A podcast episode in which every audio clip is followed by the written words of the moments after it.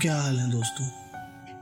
मैं नीरज सैनी और एक बार फिर से आ गया हूँ अपने पॉडकास्ट का एक और नया एपिसोड लेकर। एक नया किस्सा लेकर। बुढ़ापा भी बड़ी अजीब चीज़ है। इंसान हँसते हँसते रो पड़ता है और रोते रोते हंस देता है। पूरे दिन को यूँ ही गुजरते देखना बड़ा मुश्किल होता है।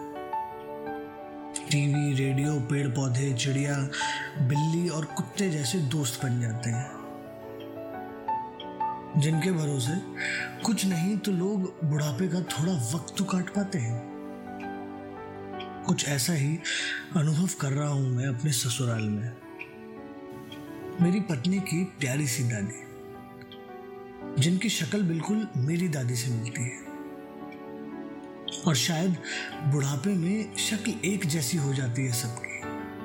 क्या मेरा दिमाग सोचना चाहता है कम से कम ऐसा उस वक्त की खातिर जो अपनी दादी को नहीं दे पाया मैं। बहरहाल, मैं दादी के साथ बैठा तो इधर उधर की बातें होने लगी। उनको मेरा गिटार बजाना और गिटार पे गाने गाना बहुत पसंद है। बात आगे बढ़ी तो उन्होंने बताया कि उनके पापा भी इंस्ट्रूमेंट बजाते थे, मगर समझा नहीं पा रही थी कौन सा।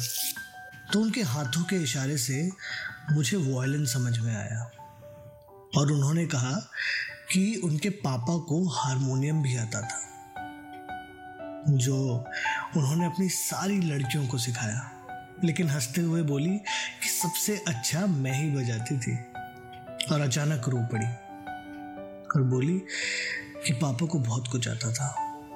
और अगले ही पल झट से हँसते हुए अपनी मलयाली भाषा में बोली, अवरोडे मगने, उन्नु मरियल्ला मतलब उनके बेटे को कुछ नहीं आता। पापा को सब कुछ आता था, लेकिन उनके बेटे को कुछ नहीं आता। मतलब उनके भाई को कुछ नहीं आता। मैं इस पल के लिए तैयार नहीं था, मगर दादी को रोते हुए नहीं रोका। और हँसते हुए उनके साथ हंस दिया कभी कभी किसी के साथ हंसना और रोना बहुत ज़रूरी होता है, क्योंकि वो इस बात का प्रमाण होता है कि इंसान को अच्छा और बुरा वक्त दोनों हमेशा याद रहता है।